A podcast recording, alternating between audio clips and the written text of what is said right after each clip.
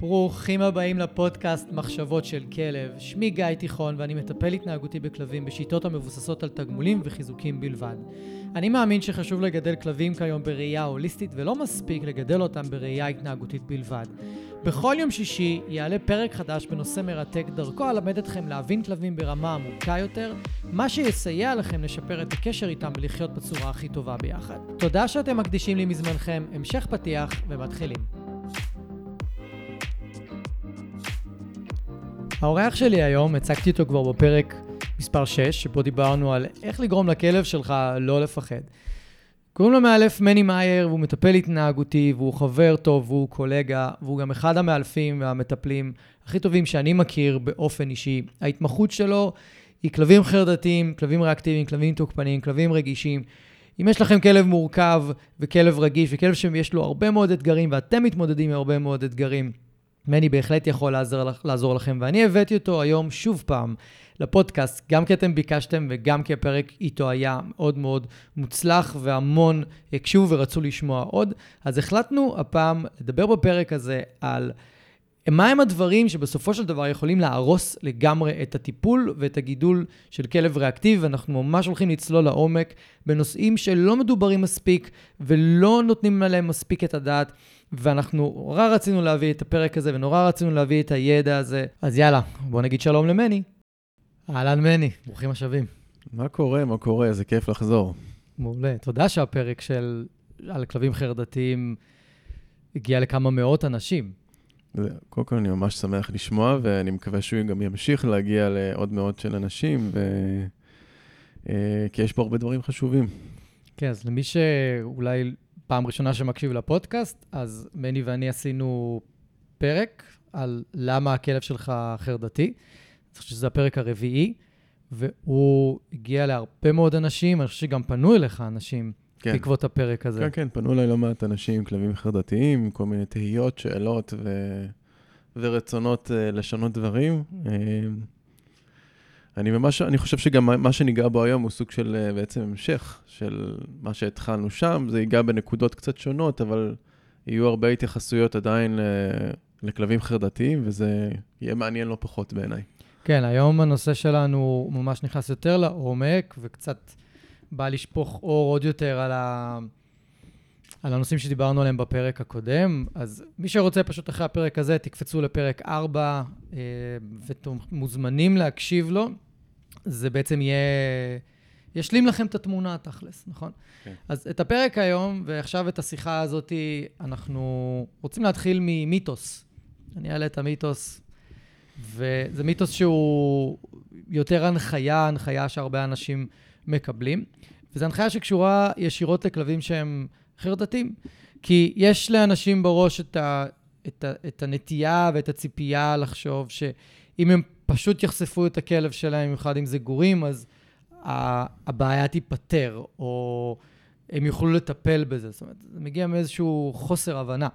אז המיתוס, בדי... המיתוס הכי נפוץ אצל כלבים חרדתיים, במיוחד עם גורים, זה קח אותם לתחנת אוטובוס, ותהיה איתם שם איזה שלוש, ארבע, חמש שעות, והם בסופו של דבר יתרגלו. הם יראו שזה לא כזה נורא, והם יתרגלו, או לכלבים שנגיד מתקשים לטייל בחוץ, אז בדרך כלל ההנחיה היא, המאוד מאוד נפוצה היא, תן לו כמה תיקונים, אם הוא נתקע, או אם mm-hmm. הוא לא רוצה לטייל, הוא יראה שזה לא כזה נורא, והוא יתחיל לטייל, נכון? נכון? וכאילו, ההנחיות האלה הן בעיקרון פותרות את הבעיה. כאילו, אפשר לפתור חרדה ככה, באיזה שנייה. כאילו, אם אני עושה איזה משהו אחד, אני פתרתי את החרדה של הכלב. כן, מתייחסים לחרדה בעצם כסוג של התנגדות, ולא כבעיה רגשית. בדיוק. שזה כמובן מאוד מאוד מוטעה. אה, ואני חושב שזה באיזשהו מקום, ה- ה- ה- אם אתה מציב בתור התחלה אה, כלב יציב רגשית, אם אפשר לקרוא לזה, לעומת כלב חרדתי, אתה כבר יכול להבין שיש הרבה הרבה הבדלים. זאת אומרת, אם לא, אתה הלכת למקום שהוא יחסית קיצוני, כאילו לשבת עכשיו אה, אה, חמש שעות בתחנת אוטובוס, זה הדרך הבטוחה להפוך חרדה לחרדה מוכללת, ולגרום לכלב לפחד בעצם מכל דבר שיש בסביבה שלו. ועוד בנוכחותך. בנוכחותך, כן, אתה אחראי לזה בעצם. אבל קח דוגמה של סתם, שכלב חרדתי שחי עם הבעלים שלו בבית, והוא לא כל כך אוהב לצאת. לטיולים, ו... ואז הגיעה שעת טיול, ואותו בעלים שאומר, אוקיי, הכלב חייב לעשות צרכים, הוא חייב להיחשף, הוא, אתה יודע, יש את הדברים שאנחנו אומרים לעצמנו. Mm-hmm. אז הוא, הוא נכנס לעימות עם הכלב. הוא רוצה להוציא את הכלב, הכלב, מה עושה בדוג... בתגובה? נכנס מתחת מתנגד. למיטה, מתנגד, מתחבא, בורח מהרצועה. אה, יש הרבה דברים שכלבים יכולים לעשות, ואז בעצם נכנסים לסוג של עימות. שאתה uh, בעצם צריך לקשור את הכלב בכוח וקצת לגרור אותו לטיול, ועם הדבר הזה יוצאים החוצה. עכשיו, אם הכלב שלי הוא חרדתי, והוא גם ככה קשה לו בחוץ, הוא לא רוצה לצאת לטיולים כי הוא מפחד, אז בדרך הזאת, אני כ- כמי שמוליך את הכלב, מכניס לו עוד הרבה יותר לחץ. זאת אומרת, אני מוסיף על הלחץ שלו, גם אם בפועל הכלב יצא איתי, כביכול נענה לדרישתי, אה, בשורה התחתונה, יכול להיות שאני באיזשהו מקום קצת אחראי גם להגברת החרדה שגם ככה נמצאת שם אצלו. נכון. וגם עולה פה בטח שאלה אצל הרבה אנשים. אז הכלב שלי לא רוצה לצאת, אז מה אני עושה? אני לא מוציא אותו? אני לא ממשיך לטייל איתו אם הוא נתקע לי אחרי שהוא עושה צרכים? יש מלא כלבים שהם כבר למדו. אני, אני ארד, אני אעשה צרכים ואני אעלה הביתה, אני אבקש לעלות הביתה, אני לא ארצה להמשיך את הטיול. תראה, זו שאלה לגיטימית, וגם אתה יודע, זה לא שיש לזה תשובה אחת. כי כל נושא נכון. הוא, הוא מאוד מאוד מורכב, וכל כלב הוא מורכב, ורמת החרדה ורמת הפחדים שלו. אה, מה שכן אפשר להגיד בוודאות, ברגע שאתה נכנס עם הכלב שלך לעימות תמידי, נגיד סביב דבר כמו יציאה החוצה, אתה, אתה, אתה נכנס לאיזשהו מערכת יחסים של עימותים. אתה עם הכלב כל הזמן בעימות, הכלב רואה אותך כאיזושהי סכנה. נכון. אתה עוד אחת מהסכנות בחיים של הכלב החרדתי, ואתה ככזה, אתה מייצר חרדה. ו- וגם אם הצלחת להוציא אותו לטיול, שבהרבה מקרים, אגב, אנשים מתעקשים על זה, ואז הם מתפלאים שהכלב אפילו לא עשה צרכים בחוץ. למה הוא לא עשה צרכים? כי הוא כל כך לחוץ. זאת אומרת, רק המלחמה סביב היציאה הכניסה אותו לכזה לחץ, שהסיכוי שהוא יתפנה למשהו, ייהנה ממשהו, יפיק משהו מהטיול הזה, נמוכה מאוד. אה, במקרים של כלבים שקצת מפוחדים וזה, אולי זה עוד, הם עוד יכולים להשתחרר ושם זה עוד יכול לעבוד, אבל מרמות חרדה מסוימות זה כבר סוג של מקרה אבוד. ו... ואני חושב שצריך, אם אנחנו מתייחסים גם לפרק הקודם, שדיברנו הרבה על מערכת יחסים mm-hmm. ועל אמון עם הבעלים, mm-hmm. זה פוגע בזה. זה בדיוק הדברים שהם אה, שוברי אמון, וזה הדברים שיהפכו את האינטראקציה, או אותם, כל דבר שאתה רוצה לעשות עם הכלב יהפוך לקשה.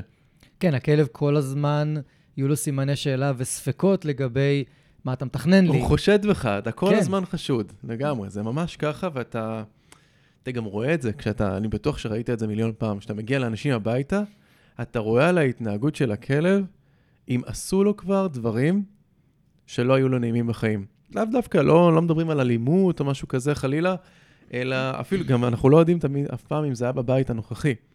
אבל לפעמים כלבים עברו הרבה דברים עם בני אדם, עבדו עליהם, דחפו אותם, קשרו אותם, הרימו אותם לאוטו, זרקו אותם לכלוב. עשו להם כל מיני דברים שהם נורא מקשים עליהם, את ה... לסמוך. עזוב, עזוב, כאילו, זה, זה, זה, לא חי... זה לא חייב להיות כאלה דברים. אני יכול לתת לך דוגמה על כלבת uh, פריה כזאת,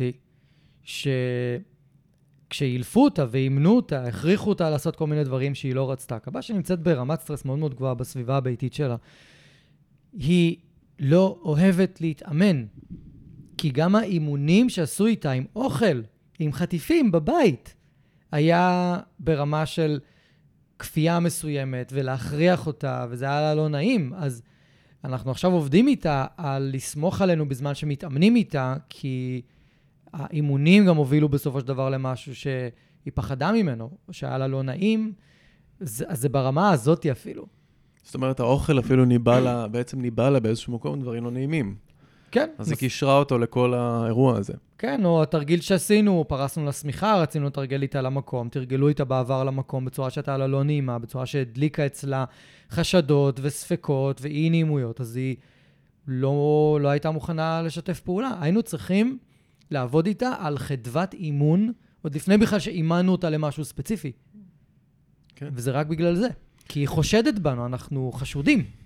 ואני בתור המאלף השני שלה חשוד, כי גם המאלפת הקודמת יצרה את, ה, את הציפייה הזאת אצל הכלבה. נכון, ואתה יודע, גם אה, אתה מדבר על דברים שנעשו בעצם אה, שלא בהכרח לפי צורך, אלא, זאת אומרת, הרבה פעמים עם כלבים כאלו, אתה נגרר בעצם למלחמות אה, אמון, שבעל כורחך, אם הכלב עכשיו צריך ללכת לווטרינר או משהו כזה, או שאתה חייב לעשות לו איזה, אה, לשים לו טיפות בעיניים או באוזניים, נכון. ואתה נכנס נכון. לו לאיזשהו עימות, כי אתה חייב לטפל בו, והוא מראש הכלב הזה שאמרת, הוא גם ככה חושד בי, no chance, כאילו, אתה יכול, אתה יכול כבר לבטל מראש, אתה לא תצליח לשים לכלב הזה טיפות, אלא אם כן אתה אוזק לו את הידיים ואת הרגליים, ואז, אוקיי, תצליח, אבל לקחת אותך ואותו במערכת יחסים, אה, לא יודע, חצי שנה אחורה לפחות, נכון. וזה זה מקום מורכב, כי לפעמים אתה נמצא במקומות של כאילו אין לי ברירה, אני חייב לעשות את זה, אני חייב לטפל בכלב, אני חייב זה. בגלל זה אנחנו, ככל שאתה בא עם כלב כזה, אתה מודע שיש לך כלב חרדתי, ואתה מהיום הראשון, אתה בעצם בונה איתו איזה סוג של מערכת יחסים תקשורתית ושל אמון, הדברים האלה לא, בסופו של יום, לא, לא נהיים כל כך, כל כך קשים. אה, וזה אפשרי אגב, זה ממש ממש אפשרי.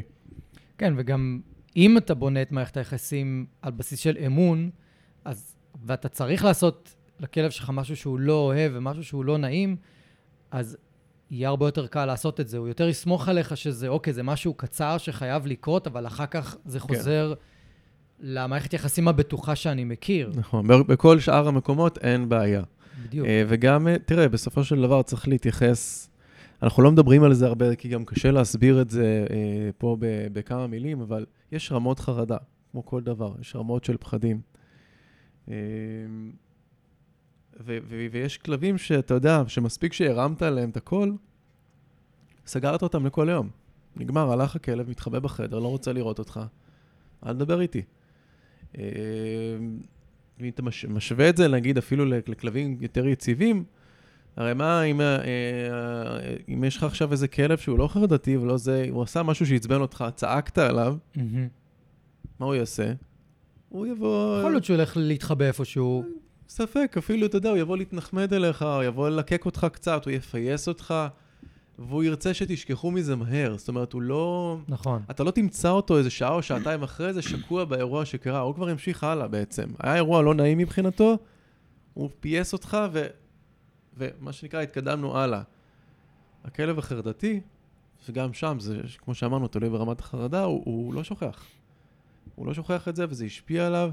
יש לי איזה לקוחה שעם כלבה כל כך רגישה, שאם היא קצת אה, מושכת אותה בטיול, היא עם גם, הרצועה. היא גם כמובן פריה.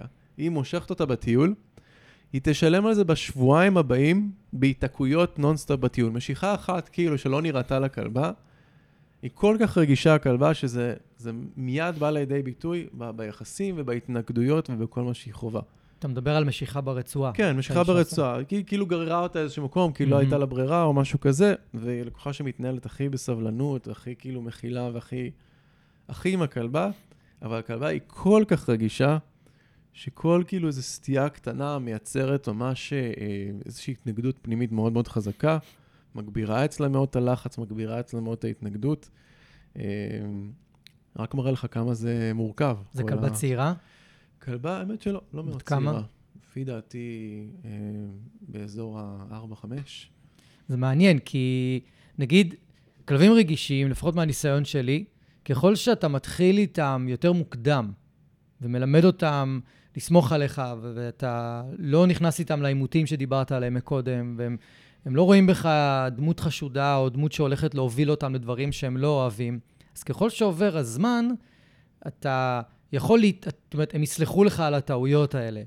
אבל נכון. כלב מב- בוגר, בן 4-5, שלא סולח לך על הטעויות האלה, זה אומר המון על כל מה שקרה עד לאותו... יכול עד, להיות- עד לעכשיו. נכון, אז או שזה משהו אינדיבידואלי, שלפעמים נכון. זה כלב שהוא ספציפית מאוד קשה, או שזה אומר באמת משהו על, ה, על האינטראקציה הישנה עם הבעלים. כן. כמה זה נטמע אצלו עמוק. במקרה הזה, לפי דעתי, זה ספציפית הכלבה, האופי הנורא רגיש של הכלבה הזאת, כי אני לא חושב שהיה שם איזשהו אלמנט של כפייה או אי נעימות. ו- וגם אם כן, גם אם היה מעט והיא כזאת רגישה, אז, אז, נכון. אז זה נשען על זה בסופו של דבר. אבל אני מסכים איתך, בסופו של דבר, אם אתה מההתחלה מייצר איזשהו משהו כזה שהוא, אה, אה, אה, שהכל ברור לכלב, ו- וגם כשזה לא נעים, אז זה נעשה ב- בסבלנות ובעדינות ובאיזושהי דרך שכאילו אפשר להגיד מקובלת גם עליו, מהמם. ולא עובדת עליו, ולא מערימה עליו, ולא מפתיעה אותו, אז אתה מקבל הרבה יותר שיתוף פעולה. נכון, וזה בעצם אומר לנו שהמרווח טעות שלנו עם הכלבים האלו הוא מצומצם. אנחנו לא יכולים לעשות הרבה טעויות. איך אמרת לי את זה לפני, ה... לפני שהתחלנו להקליט? אה, מה עם הכוס? כן, עם הכוס. כן, ואני תמיד אומר ללקוחות עם אה, כלבים חרדתיים, שצריך להתייחס אל הכלב שהם חיים איתו ומטיילים איתו, כאילו הם הולכים ביד עם כוס זכוכית. שכל טעות קטנה או כל מעידה יכולה לגרום לכוס להישבר. ובגלל שהכלבים האלו הם כאלה רגישים, אז, אז הטעויות שלהם, שלנו, יכולות להיות בעלות השפעה מאוד מאוד חזקה עליהם. זה לא. שכל דבר שאתה עושה הוא בלתי הפיך, אבל זה עדיין יכול להכניס אותך למקומות מאוד מאוד קשים, שאחרי זה החזרה מהם היא באמת, היא קשוחה מאוד. היא תצריך המון עבודה, המון מאמץ, המון אה, זה, אתה יודע, אני... זה כמו, ל... אה, תמיד יש את ההתלבטות הזאת, כלב שמפחד מאוטו, לזרוק אותו לאוטו, פשוט להרים אותו בידיים או לעבוד איתו הדרגתי. כן, ומה אתה עושה אם אתה חייב לנסוע לווטרינר ואתה לא יכול בדיוק. עכשיו הדרגתי? בדיוק, והכלב כבר זרקו אותו בעבר לתוך מהמם. האוטו, אז הוא כבר שרף את זה, וגם כשאתה בא לעבוד איתו, על להיות ליד האוטו בהדרגה, הוא כבר מתחיל לחשוד עליך, רגע, רגע, כן. נגעת במפתח, נגעת בדלת, שנייה. מה, מה, מה התכנון שלך עליי? אז uh, זה, רק, זה רק ממחיש כמה המורכבות היא, באמת, כמה שהמרווח טעות הוא קטן, וכמה שזה, בגלל שהמרווח טעות הוא קטן, איזה מורכבות זה מייצר לנו בעבודה אחרי זה. כן, אנחנו נדבר בסוף על גורים, למי שמקשיב לנו ויש לו גור, אז כדאי מאוד שתישארו איתנו עד הסוף, כי אנחנו נדבר גם בהקשר של גורים, אבל שם זה המקום בעצם לב... לבנות את מערכת היחסים הזאת ואת האמון, ושהכלב יאפשר לנו לטעות, או יאפשר לנו לעשות דברים שהוא לא אוהב. ונראה לי וטרינר באמת זה אחד הדברים הכי קריטיים. כן. ואם יש לכם כלב רגיש, כמו פודל או שיצו, או אלה שזקוקים לטיפוח על בסיס קבוע, עוד יותר קריטי, כאילו, שבכלל הכלב יאפשר את זה, ולא, ולא תמצאו אתכם במצב שהם נתקעים. עכשיו, גם הכלבים האלה, יש איתם, זאת אומרת, יש לאנשים, לא לכלבים, יש לאנשים הרבה פעמים קושי להבין, זאת אומרת, לא להבין ברמת הבנה מעמיקה, זאת אומרת, לראות את העולם דרך העיניים של הכלב. אנשים שלא סובלים מחרדות, מאוד קשה להם לראות את העיניים, לראות את העולם דרך העיניים של כלב חרדתי, כי הם יכולים ללכת ברחוב עם הכלב שלהם, והכלב עכשיו רואה ספה, או הוציאו את, ה, את, ה, נו, את הזבל החוצה, ועכשיו הפח הירוק הזה עומד באמצע הרחוב, או זרקו גזם, או כל דבר אחר שעכשיו פתאום... זה לא היה שם בשבוע, שבועיים האחרונים, והכלב החרדתי הולך בחוץ, ופתאום הוא נתקע, מסתכל על זה, לא מוכן להתקדם, ולא מוכן לגשת ולרחרח את זה אפילו. הוא רוצה פתאום לעבור צעד, והוא גם ריאקטיבי לכלבים, בצד השני עובר כלב, אתם נתקעים, כאילו זה יכול לעורר המון תסכול אצל אנשים.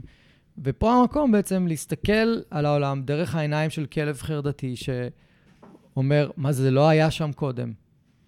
זה לא היה שם קודם, וקשה לי להתמודד עם זה.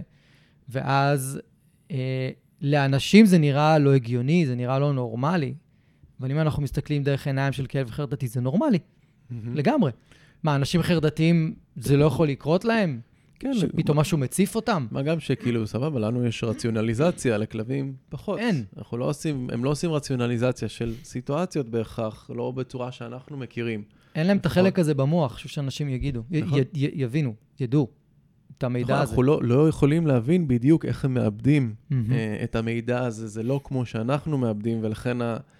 ההסתכלות הזאת היא לא נכונה. כאילו, רגע, מה, על מה אתה נובח? מה, אתה משוגע? כאילו, אתה יודע, אתה רואה את הבעלים מהצד, ודיברת על זה שבן אדם, כאילו, אם בן אדם הוא לא חרדתי, אז הוא לא יודע, זה לא רק זה, גם הסביבה מאוד מאוד שיפוטית נכון. כלפי כלבים חרדתיים, כי אני תמיד אומר ללקוחות שלי, מי שלא גידל חר... כלב חרדתי, לא מבין מה זה אומר. הם לא מבינים. הם לא מבינים למה... תשחרר את הכלב שלך, בוא נפגיש אותם, בוא תכניס אותו לגינה, בוא תעשה את זה, בוא... כאילו, מה הבעיה?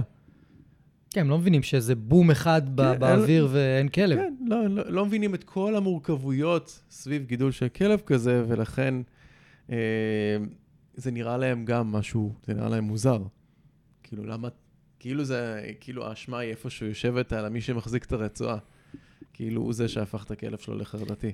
כן, אתה נוגע כאן בנקודה מאוד מאוד מאוד משמעותית להרבה אנשים. לא יודע אם כדאי להיכנס אליה עכשיו, אבל בפרק הבא. כן, אבל יש, יש שיפוטיות וביקורתיות לא בונה, מאוד מאוד קשה כלפי האנשים האלה. גם אנשים שמגדלים כלבים חרדת, אה, ריאקטיביים ותוקפניים, לאו כן. דווקא רק חרדתי, למרות שחרדתיים הופכים לתוקפנים ריאקטיביים די בקלות ב- לאורך החיים שלהם, וזה די מגיע משם, אבל יש המון שיפוטיות. זה אנשים- מתחבר, זה מתחבר למה שדיברת בפרק עם הגר בסופו של דבר, כי. אם כל, אנשים חושבים שחינכת את הכלב וזה מה שתקבל, וזה פשוט לא נכון. נכון. כלב מגיע עם מטען גנטי מסוים.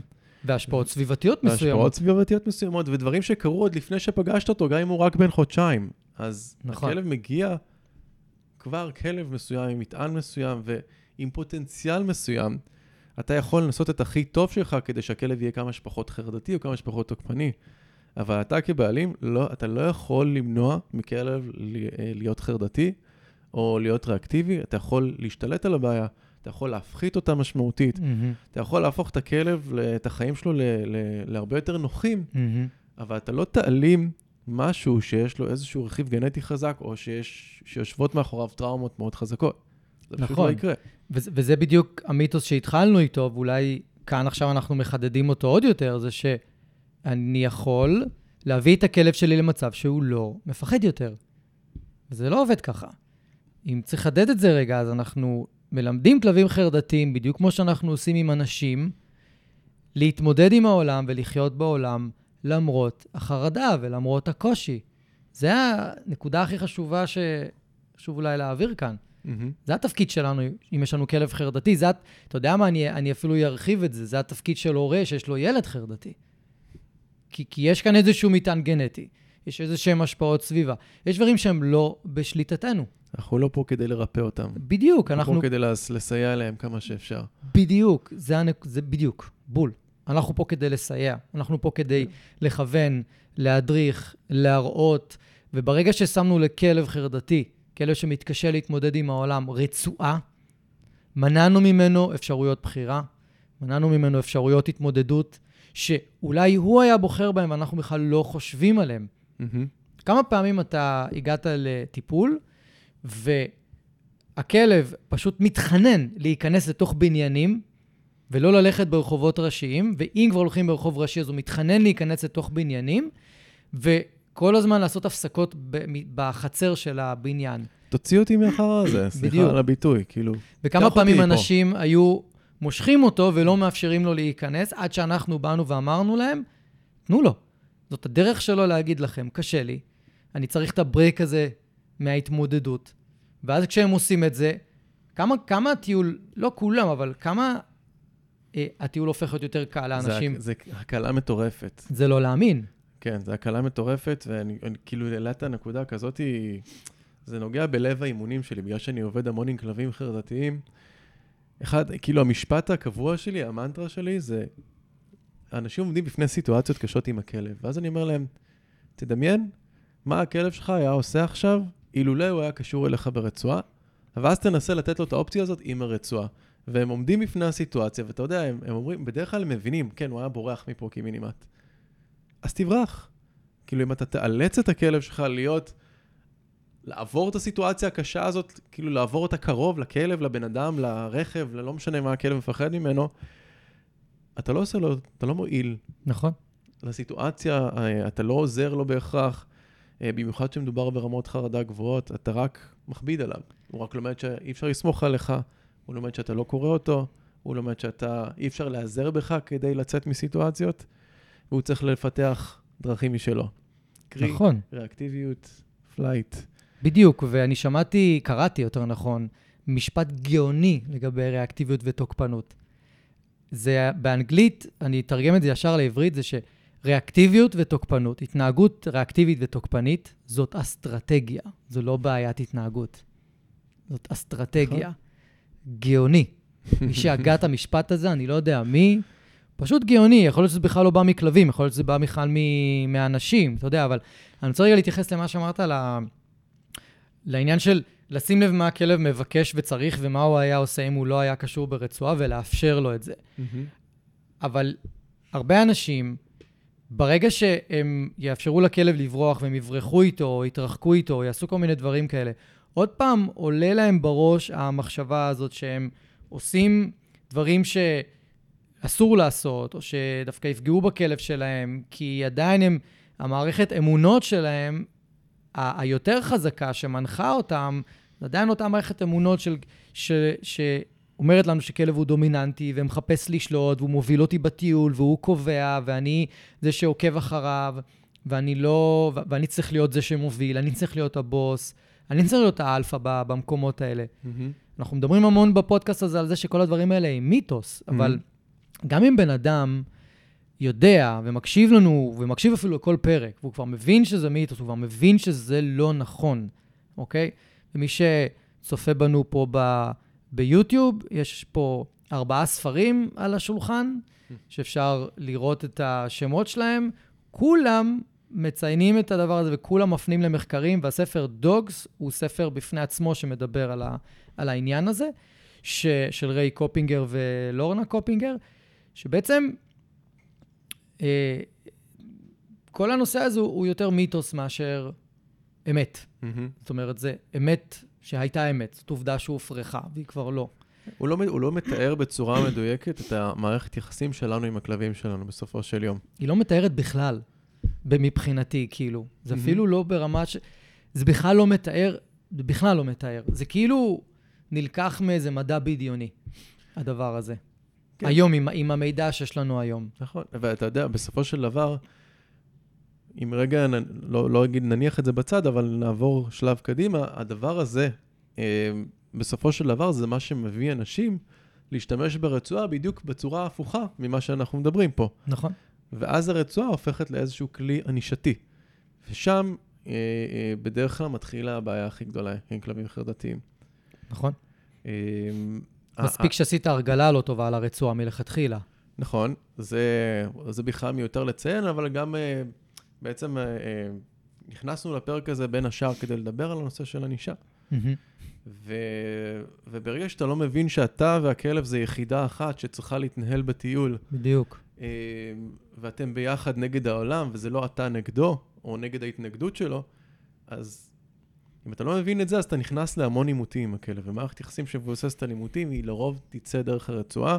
אני יכול להגיד את זה מהניסיון האישי שלי, הרבה שנים אחורה, עם מעט ידע, הייתי יותר צעיר, הייתי פחות סבלני, הייתי מוציא עצבים דרך הרצועה. מהמם. אתה נכנס לסיטואציות של תסכול, של קושי, של חוסר הקשבה, לא משנה בכלל מה הסיבה, אתה אוטומטית מתחיל להפעיל את הרצועה. אתה מושך את הכלב, אתה מזיז אותו, אתה, אתה תולש אותו אחורה, אתה... אה, לא לדבר בכלל עוד על תיקונים, אה, כן. כל הנושא הזה של ענישה. כן, ואם יש לך לכלב שלך חנק או דוקרנים או הלטי, מהמם. זה, זה מחמיר את, ה, את השימוש ברצועה פי כמה. זה מייצר כאב לכלב. אני מניח שאתה גם ראית, נתקל בזה לא מעט... אה, מה זה נתקל? אני עבדתי ככה. לא, לא רק שאתה עבדת, אני יודע גם שמהמקום הזה הרבה אנשים מגיעים אליך עם כלבים אחרי שעברו ענישה.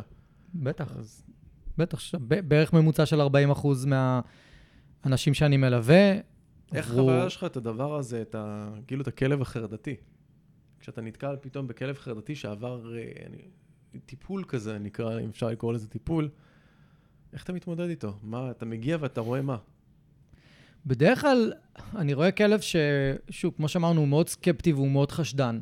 חלקם מאוד חשדניים לגביי. הם, הם מזהים אותי כמאלף מהר מאוד. זאת אומרת, הם, הם מקשרים אותי לבן אדם שהיה פה קודם, מהר מאוד. ואני עושה פה איזושהי חשיפה שלא סיפרתי בשום מקום, אבל אני אעלה על זה פוסט מסודר, אבל אני לפני שלושה שבועות ננשכתי על ידי כלב כזה.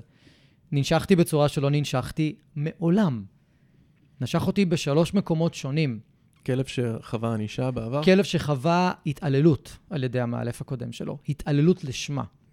אני לא אתאר פה את הדברים, כי אני יודע שזה יכווץ לאנשים את הלב, אבל אה, אם מי שקרא את הפוסט שלי שעלה ביום חמישי, אני אגיד לכם בדיוק את התאריך, יום חמישי, הראשון ליולי, 2001, לא יודע מתי אתם מקשיבים, אבל כתבתי שם בדיוק את התיאורים של מה, מה עלה, אבל זה, זה, זה היה בדיוק זה. הוא נשך אותי כי אני תפסתי את הרצועה באותה צורה שהמאלף הקודם היה תופס, והיה, תן תיאור קטן, היה תולה אותו באוויר.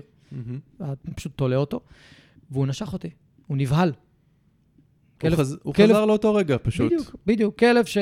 שאפשר להגדיר אותו פוסט-טראומטי, והוא פשוט נבהל, mm-hmm. וזה מקרה קיצון. מקרה רגיל שאני נתקל בו, וזה למה אנחנו נורא נזהרים כמאלפים, לא לגעת בכלבים כאלה, לא להיכנס למרחב האישי שלהם. אני חשבתי שיש יותר אמון, זה כבר כלב שמאוד אוהב אותי ומאוד אוהב שאני בא, אבל עדיין, מסתבר לא רוצה שאני אגע בו. אבל מקרים רגילים זה, אני צריך לפעמים ממינוס לבנות את האמון של הכלב מחדש. אתה צריך להוכיח את עצמך. Hmm? אתה צריך להוכיח את עצמך. אני צריך להוכיח את עצמי. אני, אני צריך ללמד אותו ליהנות מלהתאמן מחדש. פשוט ללמד אותו להתאמן מחדש. זאת אומרת שאת כל התרגילים שלימדו אותו עד, עד לרגע שאני הגעתי, אנחנו לא עושים. אנחנו עושים רק תרגילים נקיים, שאין להם שום זיכרון ואין להם שום חוויה קודמת. Mm-hmm. אם זה משחקי ריכוז, אם זה טאץ', עבודה עם קליקר. הקליקר הרבה פעמים הופך להיות מנבא לאימון ללא ענישה.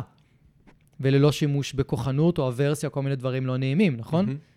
אנחנו רק מראים את הקליקר, והכלב, אה, אז זה אימון שאין בו דברים לא נעימים, אני מוכן להשתתף. כן. ואם אין את הקליקר, אז הם בספק כל הזמן, כמו הכלבה שתיארתי מקודם. ברגע שאנחנו לוקחים את הקליקר ליד, היא הרבה יותר מוכנה. ואז כשאנחנו רוצים לעשות איתם דברים יותר מורכבים, אנחנו חייבים לעבוד בצורה מאוד מאוד הדרגתית, ופה הקושי הכי גדול של אנשים. כי הם צריכים לשנות את, ה... את הדרך שבה הם התנהלו עם הכלב עד לאותו רגע. יכול להיות שהם עשו איתו הצפה, ותכף נדבר על מה זה הצפה. יכול להיות שהם הציפו אותו, השתמשו בכוח, הכריחו אותו, כפו עליו ללכת, כפו עליו לצאת, כפו עליו לעשות דברים. ועכשיו אנחנו צריכים לעשות הכל בהדרגה. וזה אומר שהם צריכים לתכנן את עצמם הרבה יותר טוב. כן, נכון? וזה, תראה, זה, זה ממש מה שאמרת עם, ה, עם הכלב שנשך אותך, זה... זה הרבה פעמים ממחיש את ההבדל בין כלב שהוא, אתה יודע, יותר יציב רגשית לבין נכון. כלב חרדתי. כי אני, אני זוכר גם שפגשתי איזה כלב נורא תוקפן, נורא חרדתי, שהוא פשוט לא היה מוכן שאני אעמוד לידו ויחזיק ברצועה. Mm-hmm. אין שום סיכוי, אם רק החזקתי את הרצועה, הוא מיד הלך מאחוריי או מאחורי הבעלים שלו. נכון. לא היה מוכן בשום צורה שאני אעמוד לידו ואחזיק את הרצועה, כי כנראה זה ניבא עבורו סוג של תלייה או תיקונים מאוד חזקים. בוודאי. אה, והוא פשוט לא היה מוכן. הוא היה עם מחסום, לא יודע, יכול להיות שאם הוא היה בלי מחסום, הוא היה גם נושך אותי. אה, אבל זה היה, בוא נגיד, האופי, הסקאלה הזאת של כלב שהוא הרבה, מאוד מאוד לחוץ או חרדתי. והרבה פעמים זה, זה עובר כאילו, זה, זה כאילו עובר סבבה לאנשים, כי הכאב שלהם לא מאוד חרדתי, או שהוא בסדר, הוא, הוא יחסית יציב, ואז אתה קצת מתקן אותו פה, מתקן אותו שם, הכלב כביכול מתיישר לבקשתך, אתה לא חווה עליו איזשהו משהו קיצוני, ואז התחושה של אנשים, אוקיי, זה עובד לי, כאילו, אם אני קצת לא מקשיב, אני אמשוך אותו, הוא יתיישר, ונמשיך הלאה. ו... אז בוא, אתה יודע, אנחנו לא מדברים פה היום על כלבים יציבים, אנחנו מדברים על כלבים חרדתיים. נניח את זה בצד, שאנחנו גם לא היינו עושים את זה עם כלב יציב, אבל כשאתה בא ועושה את זה על כלב חרדתי, אתה בחיים לא תצליח. זה לא עובד, אוקיי? בדרך כלל קורה אחד משני דברים. או שהכלב נהיה, או שאתה מכבה אותו, אתה מכניס אותו לשאט דאון. Mm-hmm. סיפרתי לך מקודם, יש, אני, יצא לי לעבוד עם כמה כלבים, אני זוכר אחת ספציפית, שהיו עובדים איתו עם תיקונים והיו מוציאים אותו לטיול. כלב שלא רוצה לצאת לטיולים בשום צורה, מרכז תל אביב, והיו מוציאים אותו בכוח. עכשיו, הכלב כאילו מטייל, אבל הוא, אתה רואה, אתה רואה רוח רפאים מטיילת בתל אביב, מדי פעם הוא נותן איזה ניסיון בריחה מהיר כזה, הקולר חנק עוצר אותו מיד, ואז הוא שוב פעם נכנס למצב של ויתור כזה. ברגע שהפסקנו איתו את העבודה הזאת, הוא כמובן, הוא לא רצה לצאת החוצה. ברור. ואפשרנו לו לא לצאת החוצה, כי הוא לא הפיק שום דבר מלצאת החוצה. זה היה עוד מלחמה עם הבעלים. אמ, זה היה עינוי בשבילו. זה עינוי. זה היה ממש ממש עינוי, וזה משהו שאנשים יכולים לפעמים להסתכל עליו כהצלחה. שזה... כן. קצת מקום עקום בעיניי, שכשאנחנו בכלל, אם אנחנו כבר צוללים עכשיו למקום הזה של ענישה... תכף נסביר אה, מה זה בצורה מסודרת. כן, אז, אז, אז זה משהו שהוא... אני לא רואה איך אפשר להצליח איתו עם כלב חרדתי. וככל שהכלב יותר חרדתי, ככה אתה תעשה יותר נזק. אתה יודע מה, אני אעלה לך כאן נקודה אולי קצת אה, מעוררת מחלוקת, שעלתה לי בראש. אז אתה אומר, אני לא רואה בזה הצלחה, אבל הרבה אנשים אחרים, אולי גם מאלפים אחרים, שכן משתמשים בשיטות שונות ממה שאנחנו מדברים פה, והם כן ישתמשו בחנק והם יגררו את הכלב, ואם הכלב מטייל, מבחינתם זה הצלחה. הכלב מטייל, הבעיה נפתרה. כן, תראה, כשאתה לא מסתכל על השפת גוף, ואתה מסתכל ברמה הפרקטית, הפרקטית, כאילו בדיוק. יצא או לא יצא, אז אתה יכול להגיד, אוקיי, הצלחתי. ויש אנשים כאלו, זה גם, גם אתה חווית, אני בטוח, גם אני חוויתי, אנשים שהרמת רגישות שציפינו מהם, או שניסינו להראות להם, לא, לא עברה. מהמם, נכון. וכשאין לבן אדם את הרמת רגישות, אין, אין לנו עם מי לעבוד. כאילו, אם הבעלים לא רואה את הקושי, או שזה לא מזיז לו, ומה שמעניין אותו זה ברמה הפרקטית, הכלב יוצא או לא יוצא, איך לעזור לו. נכון, אנחנו בהחלט לא נהיה המאלפים המתאימים לעזור לו. אנחנו לא, לא מתאימים שם. זה מקום של, אם הבעלים לא, צריך לעשות את הסוויץ', וברגע שהבעלים עושה את הסוויץ', אנחנו פותחים בפניו הרי עולם, עולם שלם של אפשרויות ושל הבנה. אגב, זה עולם מאוד קשה בעיניי. זה עולם מאוד מאתגר, אני תמיד, כן? אני תמיד אומר לאנשים... חוויה היא ש- מאוד מאתגרת. לא, אבל גם, עזוב את החוויה, ברגע שאתה לומד, אתה רואה מה עובר על שלך, נכון. אתה רואה מה עובר על כלבים אחרים, נכון. פתאום העולם, נכון, אתה מתחיל לראות ברחוב מה קורה, מה עובר על פתאום אנשים, הוא, הוא על כאילו כלבים פחות אחרים. ורוד. אתה רואה כלבים שקשה להם, כלבים שסובלים, כלבים שמתעמרים בהם, כלבים שרק מנסים לצאת מסיטואציות. אתה רואה המון אי נוחות, והמון אי שקט, והמון סבל. נכון. והעלית עוד איזושהי נקודה, שהרבה פעמים שמור... סיפרת על הכלב שטיילו איתו עם חנק והוא היה מטייל, וברגע שהורדתם את החנק הוא לא רצה לצאת יותר. כאילו, הייתה לו את הבחירה הזאת. גם, אגב, בפרק עם הגר אנחנו דיברנו על, ש... על אחד הדברים שהכי מורידים איכות חיים, זה ששוללים את החופש לבחור ואת היכולת לבחור. זה משהו שהוא סופר קריטי עם כלבים, וגם כן. מעלה מלא אתגרים, אבל אתה העלית נקודה שהורדתם את החנק, הכלב לא רצה לצאת לטייל, והרבה אנשים תופסים את זה כרגרסיה. היינו בנקודה מסוימת, ועכשיו יש לנו רגרסיה, עכשיו הכלב מתנהג הרבה פחות טוב. ואנחנו לא תופסים את זה כרגרסיה, אנחנו פשוט אומרים, עכשיו אתה רואה את המצב האמיתי, עכשיו אתה רואה את האמת. עכשיו אתה רואה את ה... את ה, את, את ה עד כמה יש כן. לך בעיה. כל מה שהיה מקודם, זו הייתה הסתרה. נכון. יש לזה דוגמאות בכמעט כל בעיית התנהגות, חרדת נטישה, נכון. מוציאים את הכלב מהכלוב, בום, הכל הכלב. מחרב את הבית, בוכה, צורח, ואנשים חושבים שהוא בתוך, בתוך הכלוב היה רגוע. רק שהם לא נכון, מבינים שכבוי. כבוי זה לא רגוע. יש הרבה, אז צורה כזאת של עבודה היא, היא מסתירה, היא לא מטפלת. היא פשוט מסתירה את הבעיות, אה, וברגע שאתה, יש לך הסתכלות קצת יותר אה, רחבה על סיטואציות ועל שפת גוף ועל כלבים בכלל, אתה כבר לא יכול לראות את זה אחרת. אין דרך כזאת. נכון, אני, אני מסכים. ה... הנקודת מפנה הכי גדולה בחיים המקצועיים שלי כמאלף כלבים הייתה ההבנה המעמיקה של שפת גוף כלבית. זהו, אתה לא, אתה לא יכול לחזור אחורה. אתה לא יכול לא לראות את מה שאתה רואה מאותו רגע והלאה. כן, קשה להתעלם מזה. לגמרי. אז דיברנו כזה הרבה פעמים על, המ... על ענישה, והזכרנו את המילה הזאת. אני שנייה רגע אעשה איזשהו סדר mm-hmm. עם המונח הזה, כי אני מקבל, אגב, הרבה הודעות של אנשים שמבקשים ממני לעשות פרק על תסביר מה זה ענישה. טוב, אולי תעשה עוד בעיה. אני אעשה איזה פרק כבד, כבד מאוד. כבד מאוד, ואני מע- מעביר את התוכן הזה אפילו למאלפים, והעברתי אותו בעבר, וגם למאלפים מאוד קשה להסתדר עם התוכן הזה, מאלפים שלא למדו אותו לעומק. ואני למדתי את, ה- את, הנושא הזה לעומק מאוד. אז ענישה בתור התחלה יש לה שני סוגים. אוקיי? יש ענישה אחת שבה אנחנו מוסיפים משהו לא נעים לכלב, כתגובה להתנהגות שלו. אנחנו גורמים לו לאיזושהי אי-נוחות פיזית, או אנחנו, זה יכול להיות תיקון ברצועה, זה יכול להיות צעקות, זה יכול להיות מכה, זה יכול להיות לזרוק עליו משהו, זה יכול להיות לעשות רעש מפחיד. כאילו אם הוא עשה משהו אקטיבי, הוא כן. משך אותי קדימה, אני נותן לו תיקון, בדיוק, בדיוק. עלה על. השיש, צעקתי עליו, זרקתי חפץ, עשיתי רעש. זה ענישה. המטרה שלה היא לעשות משהו לא נעים לכלב, כדי לצמצם את הסיכוי שהוא יחזור על ההתנהגות כן. הזאת בעתיד. שיבין שזה לא משתלם לו להתנהג ככה. בדיוק.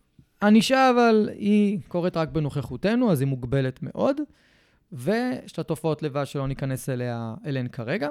יש עוד סוג ענישה שהיא ענישה שמאוד מקובלת אצל ילדים, למשל, שאנחנו לוקחים משהו שהכלב מאוד מאוד רוצה, מהמם. כתגובה להתנהגות שאנחנו לא אוהבים שהוא עשה.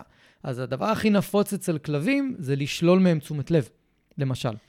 אנשים נכנסים לאיזה מקום מאוד אה, נפגע, ולוקחים את זה למקום מאוד אישי, ולוקחים את זה ללב, והם לא מתייחסים לכלב לאיזה כמה שעות. ממש, מהמם. אנשים יכולים להגיד לי, כן, הוא עשה ככה וככה, ואז לא, לא, לא התייחסתי אליו כמה שעות. אז אני, הרבה פעמים, זה פותח שיחה של, תשמע, הכלב לא מבין את מה שאתה מנסה להסביר לו. כן. כלב גם יכול לקחת את זה למקום אפילו, למקום של סכנה. מה, אתה תתייחס אליי רגיל ופתאום אתה לא מתייחס אליי? זה מקום של סכנה. כן, משהו השתנה. כן, אני צריך להיזהר עכשיו. ואז עוד יותר מגביר את החשדנות של הכלב ואת הספקות שלו כלפיך, אז זה מיותר לחלוטין. אז אלה בעיקרון שני סוגי הענישה. הענישה הראשונה שדיברתי עליה של לעשות משהו, להוסיף משהו כן. לסיטואציה, לתקן את הכלב, למשוך אותו, לצעוק עליו, זה הכי נפוץ. אבל היא גם הכי מזיקה. כי היא גורמת לכלב עוד יותר להטיל ספק בנו, עוד יותר לא לסמוך עלינו, כי הוא מתנהג בצורה שאין לו שליטה עליה הרבה פעמים. הוא רוצה לברוח. כן. הוא פשוט רוצה לברוח. הוא, הוא עכשיו לא רוצה לקבל מגע, הוא עכשיו לא רוצה להיפגש עם הכלב ברחוב, אז הוא מנסה ללכת מכל מיני מקומות אחרים. בדיוק מה שאמרת, מה הכלב היה עושה אם הוא עכשיו היה לא קשור ברצועה. ואז אנחנו מתקנים אותו, אנחנו מושכים אותו, אנחנו מענישים אותו על זה שהוא מנסה לברוח. הרבה פעמים זה בא מתוך מקום של לא, אני רוצה ללמד את הכלב רגלי, אני רוצה ללמד כן. את הכלב ללכת לידי. אז אנחנו מושכים אותו כי הוא מתרחק מאיתנו.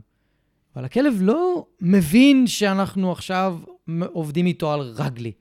הוא לא מבין הקונספט הזה בכלל. מה שהוא מבין זה, אני התרחקתי מהרגל שלך, בום, קיבלתי משיכה לא נעימה, ועכשיו הדבר הזה שמפחיד אותי, שבגללו אני ניסיתי לברוח, רק מתקרב אליי. בפועל אתה רק, אה, אתה לא, אתה רק מוסיף לחץ, ואתה לא נכון. מפחית אותו. בדיוק. ואז אתה בעצם, אה, באופן אבסורדי קצת, אתה מוריד את יכולת התפקוד של הכלב בתוך הסיטואציה. ככל שאתה מכניס יותר ויותר לחץ, מעבר לזה שהסיטואציה הופכת להיות יותר ויותר מלחיצה, אתה גם מוסיף לחץ מהצד שלך. ואתה אה, יותר ויותר פוגע ב- ביכולת תפקוד או ביכולות בחירה של הכלב בתוך הסיטואציה. בדיוק. הוא גם לומד דרך זה שאתה לא תיתן לו את מה שהוא צריך. להפך, אתה תוסיף יותר ממה שהוא לא צריך. וזה חשוב רגע לקלוט את זה. הוא לומד שאתה לא תיתן לו את מה שהוא צריך, הוא לומד שאתה תוסיף יותר ממה שהוא לא צריך. כן, ואנחנו בעצם זה... באיזשהו מקום אנחנו בצורה הזאת אמ, מקשים או מייצרים באופן פעיל סוג של הצפה. נכון. זאת אומרת, ברגע שכלב רצה לצאת מסיטואציה ואנחנו אילצנו אותו להיכנס פנימה, אז, אז הגענו למקומות של הצפה. הגברנו אותה יותר נכון. כן. כי הוא כנראה בהצפה כבר עוד מעצם על לצאת לטיול אולי. יכול מאוד להיות.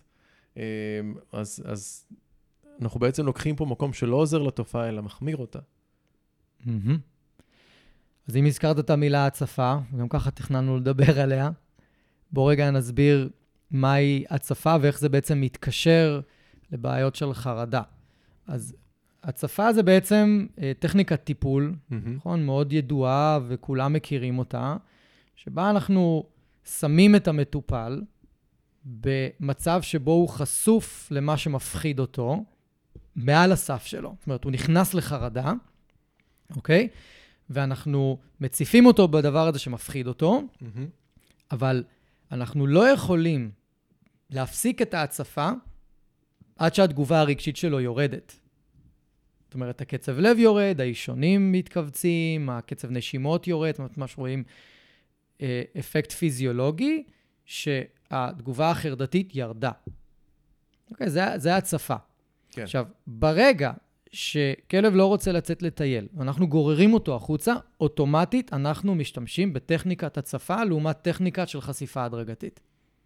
אוקיי? אוטומטית אתם מציפים את הכלב ואתם משתמשים בטכניקת טיפול שנקראת הצפה. מאוד פשוט, או אתם או המאלף, זה לא משנה. עכשיו, להצפה יש תופעות לוואי. אנחנו, אפשר לשייך את כל מה שדיברנו בפרק הזה לתופעות לוואי של הצפה, נכון? כן, תראה, גם רק איזה סוגריים כזה על מהמם. הצפה. קודם כל, חשוב להגיד, הצפה זה מגיע מעולם טיפול בבני אדם. נכון. אמ, וזה נחקר אבל על בעלי חיים גם. זה נחקר על בעלי חיים, אבל אצל, אצל בני אדם זה בא לטפל בפחדים לא רציונליים. וכבר מקודם דיברנו על כך שאין לכלבים אה, רציונליזציה לסיטואציות, משמע, אין דבר כזה פחד לא רציונלי אצל כלבים, אוקיי? הוא לא רציונלי בעיניים שלנו, בעיניים של הכלב, אלוהים יודע. אתה יודע, אתה לא יודע, אתה לא תמיד יודע על מה זה יושב. ה- החרדה הזאת. כן. אבל חשוב להגיד, זו טכניקה שבאה מטיפול של בני אדם, ויש עוד כל מיני, יש המון, אתה יודע, אני יכול לדבר עכשיו על זה שבועיים, על הצפה, אבל יש המון דרכים ויישומים, וחשוב להגיד שגם בעולם של בני אדם, הצפה נעשית בצורה הדרגתית. נכון. יש דרך הדרגתית גם להציף, מהמם. במיוחד אם אתה, והמטרה היא גם לשלוט בכל הפרמטרים של ההצפה. נכון, אם אתה עכשיו יוצא עם הכלב לרחוב לעשות לו הצפה, אתה לא שולט בכלום. נכון. אם יהיה עכשיו איזה בום, איזה אופנוע עם אגזוז מתפוצץ, יעברו ארבעה אוטובוסים ברצף, אתר בנייה שיפילו משהו, אין לך שום שליטה בשום דבר. אתה נכון? לא יכול לעשות הצפה בצורה מבוקרת או נכונה או מדויקת אף פעם. שזה אומר שאם אתה לוקח את הכלב החוצה להצפה, אתה לוקח רמת סיכון, כלב חרדתי, כן? מהמם. אתה לוקח רמת סיכון מאוד מאוד מאוד מאוד מאוד גבוהה. שזה... ש- של שזה לעשות נזק, את ה- לא, של לעשות נזק אה, אפילו בלתי הפיך. נכון, וזה כל כך חשוב להגיד את זה, ואני אפילו אוסיף ואחדד את זה עוד טיפה, זה שאם בחרת להשתמש בהצפה עם כלב, ואתה לא יכול לשלוט בפרמטרים, ואתה לא יכול להישאר מספיק זמן עם הכלב בסיטואציה כדי שהתגובה הרגשית שלו תרד, נוצרת סנסיטיזציה. כן. נוצרת רגישות יתר ל- חזר- למצבים האלה. אם יצאת מהצפה לפני הזמן כן. של ירידת הסימפטומים, אז, אז יכול להיות ב, כמעט בוודאות עשית הגברה של ההחרפה של הפחדים. כן, ומי שיש לו כלב חרדתי לא יכול להשוות את הכלב הזה לכלב יציב ולהגיד, אה, להוא זה עבד. וגם לא לקחת עצות בגינות כלבים, על הנה תעשה ככה וככה. כי סביר להניח שאתם תיכנסו מהר מאוד לאזור של היצירת רגישות יתר, וככה כלבים חרדתיים נראים, נהיים עוד יותר רגישים ממה שהם, נכון? כן, אתה יודע, גם אפשר לקחת אפילו דוגמאות קצת פחות uh, קיצוניות, נקרא. לזה. כאילו, אני, תמיד יש לי בראש את לולה, הכלבה שלי, שהיום היא בת תשע כמעט. כשהייתה צעירה, הכנסתי אותה לגינת כלבים שהיא לא כל כך רצתה. עכשיו, היא אף פעם לא הייתה אה, כלבה חרדתית בהגדרה, והיא לא נהנתה שם. והיה לה הרבה סממנים שהיא לא נהנית, בסופו של דבר היא הייתה רוצה לשחק רק איתי, הייתה מתעלמת מכלבים, פעם ב- איכשהו הייתה, היה לה איזה קליק עם כלב, אולי הייתה קצת משחקת איתו, אבל זה לא גרם לה, בגלל שהיא לא הייתה כלבה חרדתית, זה לא גרם לה להיות בהיסטריה בגינה, היא מהמם. פשוט פיתחה כל מיני יכולות התמודדות. מה קורה לכלב חרדתי שזורקים אותו לתוך גינת כלבים מלאה בכלבים? אתה מגיע למצב שהכלב קילומטר מהגינה, אם רק חושד שאתה נכון, הולך לכיוון, אין לך שום סיכוי לזוז יותר מילימטר. נכון. אתה יותר לא תכניס אותו לשם, והוא יבהיר לך את זה בכל דרך אפשרית. אתה לא תוכל יותר לעבור ברדיוס הקרוב לזה, או לפנות ברחובות מסוימים, רק כדי שבטעות לא תחשוב שאתה הולך לקחת אותו לגינת כלבים, וזה זה המחשה מאוד מאוד, אה, נראה לי ברורה לגבי ההבדלים בין כלב שעשית לו סוג של הצפה, אבל הוא לא כלב פחדן, כאילו, גם אם זה לא, זה לא היה נכון, אבל לפחות זה לא, אתה יודע, מה שנקרא, זה לא דפק- פגע בו. לא דפק אותה for life. יכול, כן. להיות, יכול להיות שיכולתי לעשות לה חשיפה טובה לג- לגינות כלבים והיא הייתה נהנית. את זה מהמם. לקחתי ממנה. אבל לא, אתה יודע, לא, לא ייצרתי לה איזושהי פגיעה ברמה הרגשית, למזלי, כי היא לא הייתה רגישה ברמה הזאת. אני עדיין טעיתי, מהמם. פשוט לא הייתה לי כלבה כזאת חרדתית. אה, אם היא הייתה כזאת, אז הייתי, אתה יודע, מה שנקרא, זה היה על, על ראשי עד היום. כן. עכשיו, אולי, אולי ניתן פה איזה רגע, איזושהי הגדרת בסיס, או איזושהי, דרך לזהות אם הכלב של אדם מסוים הוא חרדתי או לא. זאת אומרת, כלב חרדתי לעומת כלב יציב, ת, תשלים אותי. אז קודם כל, כלב חרדתי מאוד לוקח ללב, נכון? כל דבר קטן יכול לקחת ללב, הוא יכול להגיב בצורה שתראה לבן אדם מסוים מוגזמת, במרכאות, אבל היא לא. וכלב יציב פשוט יהיה נורא easy going כזה, הוא לא ייקח את זה יותר מדי ללב, הוא ימשיך להתנהל באופן, אה, באופן רגיל. ומה מה עוד היית אומר לבן אדם, עזוב כרגע מונחים מקצועיים, איך הוא מזהה שיש לו כלב חרדתי? כלב שיש לו, שיש לו קושי, אפילו אם זה גור. אני בדרך כלל, אה, האמת שלגורים נראה לי נתייחס קצת אחר כך, מהמם. אבל אני בדרך כלל מתייחס לעוצמת תגובה. זאת אומרת, עד כמה הכלב שלי הגיב חזק למשהו, או מה שבעיניים שלנו הוא פרופורציונלי או לא פרופורציונלי, נכון. ויכול להיות התאוששות. בדיוק. זאת אומרת, אם קרה עכשיו משהו מפחיד, האם הכלב שלי נבהל לדקה, שתיים והתאפס על עצמו, או שהלך לי כל הטיול, הלך לי כל היום, הלך לי השבוע, אני חוזר לכלבה שאמרתי שאם רק משכת אותה עכשיו, אתה חוטף שבועיים של התנגדויות בטיולים, או חוסר לצאת, רצון בכלל לצאת מהבית, כי משכו אותי. זה, אה, זה לגמרי אה, יכול להראות רמת רגישות או רמות חרדה של כלבים. כן, לגמרי נכון. אז בואו ניתן איזה שתי, שתי דוגמאות על, בעצם על תהליכים של הצפה ותהליכים שהיו, ואיך זה נראה, צריך, זאת אומרת, תהליך שאיך זה נראה בהצפה, איך זה נראה ב, בהדרגתי, אוקיי? אז אני אתן רגע דוגמה של כלבה שגורה שעבדתי איתה, קוראים לה ג'ירפה. כלבה שלפני שאני הגעתי לשם, דיברו איתי בטלפון, אבל בסופו של דבר, אני לא יכולתי להגיע מיד, בסופו של דבר החליטו אה, לקחת מישהו אחר, ובמפגש עצמו, ככה נראית הצפה בעצם. הבעיה עם ג'ירפה הייתה זה שהיא לא, לא הייתה מוכנה שישימו עליה רצועה. היא הייתה רואה רצועה, הייתה בורחת. גורה בת ארבעה-חמישה חודשים, לא יצאה מהבית עדיין. כמה חודשים לא יצאה מהבית לטיולים. וכמובן שזה העלה המון סימני שאלה וספקות לגבי היכולת שלה להסתדר בכלל בעיר מרכזית כמו תל אביב, או ביפו. ו... ה- ה- מה שהציעו להם היה פשוט להציף אותה, מה הכוונה? לשים את הרצועה בכוח, לגרור אותה החוצה, להוריד אותה איזה שלוש קומות, שזה זה בכלל. כן. כאילו יכול לשבות את הרוח של הכלב ברמה קשה, ו... וזה נגמר לא טוב. מה שנקרא, כרגע- כאילו שתראה שהשד לא כזה נורא. זו התפיסה שלנו כבני אדם. בדיוק, רק שאז היא קלטה שהשד מאוד נורא. ואז, זה, ככה נראית הצפה בעצם. עד שהיא הגיעה החוצה, היא כבר בעצם הייתה כל כך, המוח שלה כבר ננעל, שזה הם כבר לא הגיעו. החוצה, הם לא הצליחו הם לא לצאת הצליחו מהדלת. לצאת בכלל. לא, שם, היה שם, היה שם בלאגן שלם, לא הצליחו לצאת מהדלת בכלל. ואז אני באתי, והתחלנו לעשות מה שנקרא חשיפה הדרגתית. למה חשפנו אותה קודם כל? לרצועה, כי זה הדבר שהכי פרטה ממנו.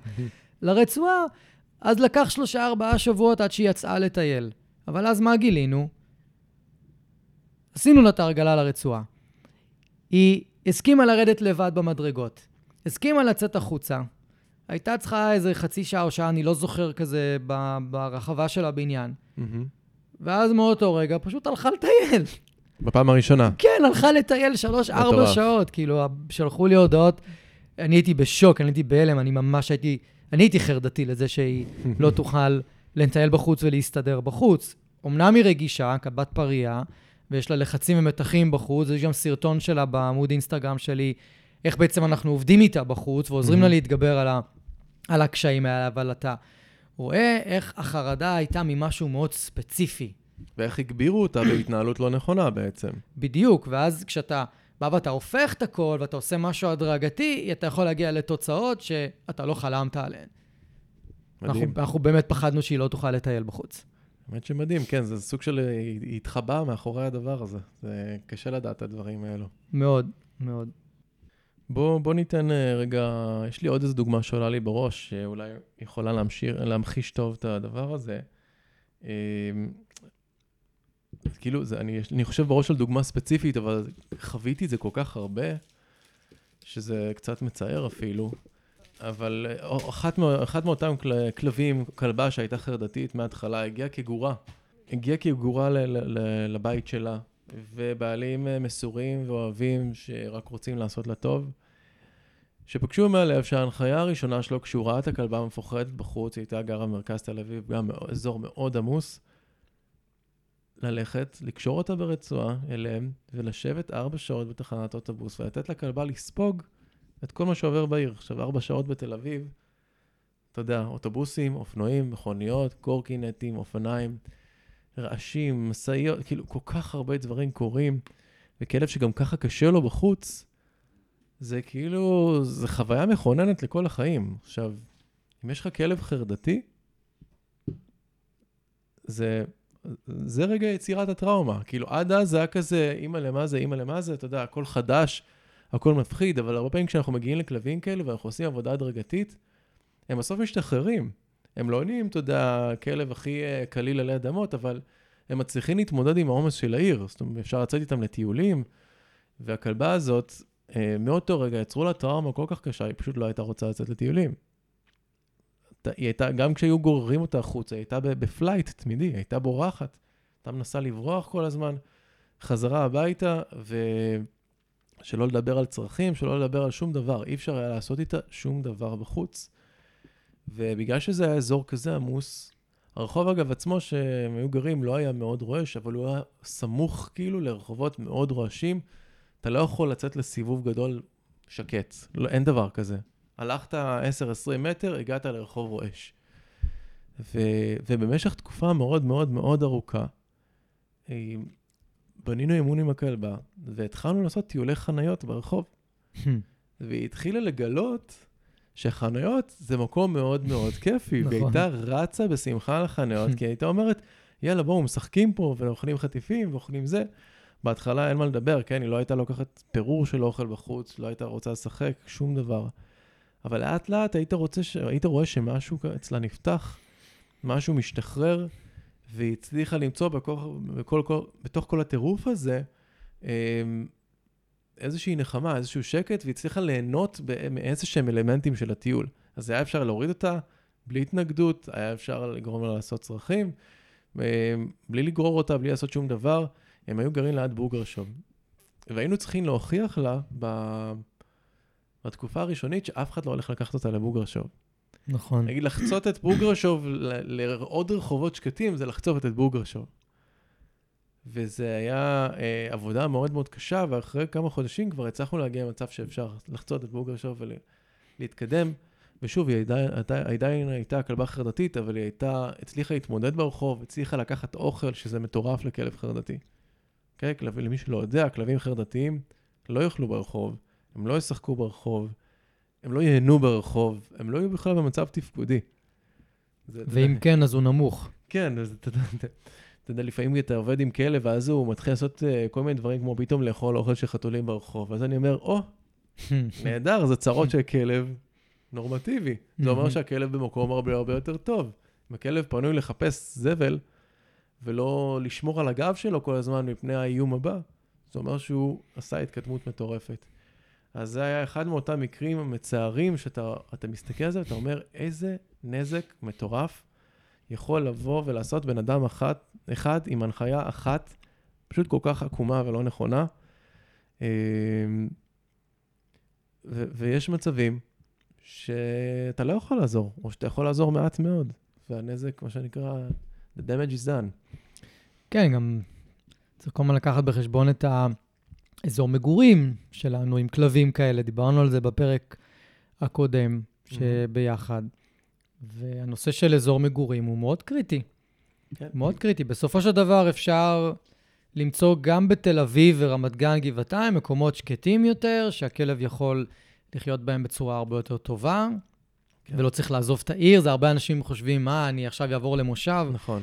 לא, גם לפעמים לעבור למושב זה, זה, זה אותו, אותו גרוע. למה? כי עכשיו יש מעט מדי גירויים. עכשיו, כל, זה עכשיו לראות בן אדם ברחוב, זה נדיר, לראות כן, כלב ברחוב זה נדיר. כל גירוי זה כאילו וואו עכשיו. כן, אז זה לא, לאו דווקא הפתרון, אבל לעבור למקום עם כמות גירויים יותר נמוכה, זה יכול בהחלט לעזור. אבל מי שרוצה, אתם מוזמנים להקשיב לפרק הקודם, שם נכנסנו לזה בהרחבה, כן. כי באמת יש פה הרבה מה, מה להיכנס, וגם בטוח עולות לכם הרבה התנגדויות, אז אנחנו די, די מדברים על זה שם. Mm-hmm. אז אם הזכרת קצת גורים, בוא, בוא נדבר על גורים בקטנה כזה, אנחנו לקראת סיום. Mm-hmm. איך אנחנו מזהים רגישות גבוהה וכבר התנהגויות חרדתיות אצל גורים? מה, מה הבן אדם שמגדל גור צריך לבדוק ומה הוא אמור לראות כדי, כדי להחליט אם יש לו פה גור רגיש? אוקיי, okay, קודם כל אפשר תמיד לקחת את שני הפרמטרים שדיברנו עליהם קודם, זה רלוונטי לכל גיר. Mm-hmm. העוצמה שכלב מגיב למשהו שקרה, mm-hmm. כמה הוא נבהל ממשהו, mm-hmm. אם הוא רק נבהל ואחרי כמה שניות חזר לעצמו לטיול, או, או נגמר הטיול. אמ, אז עוצמת תגובה וכמה מהר הוא מתאושש, זה שני דברים שהם תמיד סממנים. עכשיו, אתה יודע, ברגע שאנחנו באים לגור הביתה, אנחנו מסתכלים על הכל. אם נכנסתי לכלב לתוך הבית, הדבר הראשון שאני בוחן זה איך הוא מגיב אליי. עכשיו, אם יש לך כלב שאין לו אישיו עם בני אדם, הוא יבוא, יקפוץ עליך, או ילקק נכון. אותך, או הוא יהיה באטרף, הוא יהיה שמח מאוד. לעומת זאת, יש כלבים שאתה מגיע הביתה, או שהם בורחים לחדר, או שהם נובחים, או שהם מתקרבים אליך לרחח, ואז קופצים אחורה בהססנות כזאת. כל מיני תגובות של, אוקיי, זאת התגובה הראשונית שלך לבני אדם, אוקיי, אתה פה- רגיש. יש פה עניין. כן. יש פה איזושהי רגישות לאנשים שצריך להבין אותה. עכשיו, אתה יודע, אני, אני נפגש עם המון בעלי גורים, והם בדעה הזאת שאם הם ייתנו לכל מי שברחוב ללטף אותם, זה יחלוף. או שזה יעבור עם הגיל. או שזה יעבור עם הגיל. עכשיו, אתה יודע מה? בוא נגיד, תהנו מהספק, אולי. כן. אבל יש סיכוי מאוד מאוד גבוה זה סיכון מיותר. שלא. ויש סיכון שאתה בעצם מלמד את הכלב שאנשים לא קשובים לשפת הגוף שלו, נכון. שאנשים נכנסים למרחב על אף שהוא המחיש להם, ללא אישור. על אף שהוא המחיש להם שהוא לא מעוניין בזה, ואתה מסכן את עצמך ואותו בעצם ביצירת תוקפנות בעתיד. אוקיי? כלב שהסביבה, מישהו מתקרב אליו והוא עושה אחורה פנה, ואז מרפים ממנו, יש לו גם למידה בזה. יש המון למידה. נכון, מי שרוצה לדעת עוד על הלמידה הזאת, פרק 3, על איך הכלב, של... איך הכלב שלי הופך לריאקטיבי, אני לא זוכר בדיוק שם של הפרק. שם אני מסביר ממש במדויק את כל הדברים האלה ונותן דוגמאות. אז אוקיי, אז אמרנו שהתגובה של הכלב, עוצמת התגובה, אה, יכולת ההתאוששות שלו, אז גם נתנו דוגמאות לגבי אנשים, וזה גם תקף לגבי... כן, תגובה ראשונית כלבים, לדברים. תגובה כן. ראשונית לדברים, שהוא רואה נכון. פעם ראשונה. אמ, ולראות איך הוא מגיב בפעם השנייה והשלישית וכן נכון, הלאה. יכול להיות הסתגלות. מהמם. ואתה רואה את זה, כלבים חרדתיים, יש כלבים שהכל עבורם זה אתגר. נכון. הרי נגיד לגורים, אתה הרבה פעמים מחפש דרך להעסיק אותם. אז אחד הדברים שאני חייב זה לקחת בקבוק פלסטיק, לעשות בו איזה חור שניים, להכניס בו אוכל, ויאללה, תוציא את האוכל. עכשיו, כלב שהוא לא פחדן, הוא תוך איזה חצי דקה, הבקבוק כבר עף באוויר, מפורק לרסיסים, ו- וככה זה כביכול צריך להיראות. מהמם. מה יעשה כלב חרדתי? יבוא, ייגע עם הקצה של האף אולי בבקבוק, ייבהל מהרעש שהבקבוק עשה ולא ירצה לחזור אליו. מהמם. למשל. אז אתה בעצם אומר, יש לי אה, אה, כלבים כאלו שכמעט כל דבר הוא אתגר עבורם. כל דבר חדש, אפילו קונג, נכון. אוקיי? קונג וובלר, שעושה את הפלסטיק, הרעש, כן. הוא עושה רעש על הרצפה. נכון. ולכלב חרדתי זה קשה. מהמם. גם, וכלב, כאילו גור שהוא לא חרדתי, אז גם אם הוא ייבהל שנייה וכזה, רגע, רגע, זה נחמד, זה זז, זה קופץ, ואז הוא יקפוץ, ואז לאט לאט זה יתפתח למשחק. נכון. אוקיי? אז אתה רואה את זה גם בדברים הכי קטנים שבכלל לא קשורים לדברים שמפחידים, או לאיזה התמודדויות מאוד גדולות מחוץ לבית. אתה רואה את זה בהתמודדויות הכי קטנות. כן, הכל אז- נהיה אתגר. כן, אז אמרת כאן איזשהו סימן שהוא סופר חשוב עם גורים, וזה היכולת להתמודד ולהסתגל בסופו של דבר לגירוי חדש. משהו שהוא לא נתקל בו בעבר. זה משהו, נגיד, שאנחנו מאלפים, כמו שאמרת, אנחנו מגיעים לגור, ומאלף שיודע לחבר בין התנהגות גורית לאיך זה הולך להיראות בעתיד. ממש יכול לראות את זה בקלות, מאוד בקלות. כן. זה לא אומר שהכלב הולך להיות חרדתי, לא יצא מהבית, או יהיה תוקפן, או יהיה ריאקטיבי. הוא יכול, זה קודם כל מראה רגישות. בדיוק, וזה מה שאנחנו רוצים באמת לבדוק, ובאמת זה אחד הדברים שהכי, הכי, הכי, הכי חשוב לאבחן אצל גורים. רמת רגישות. ונגיד, אם אתם לא יודעים, לצורך העניין, אם יש לכם כלב פריע, קחו בחשבון אוטומטית רמת רגישות מעל הממוצע. נכון, אוטומטית, אפילו בלי לבחון את הכלב. נכון. אוטומטית.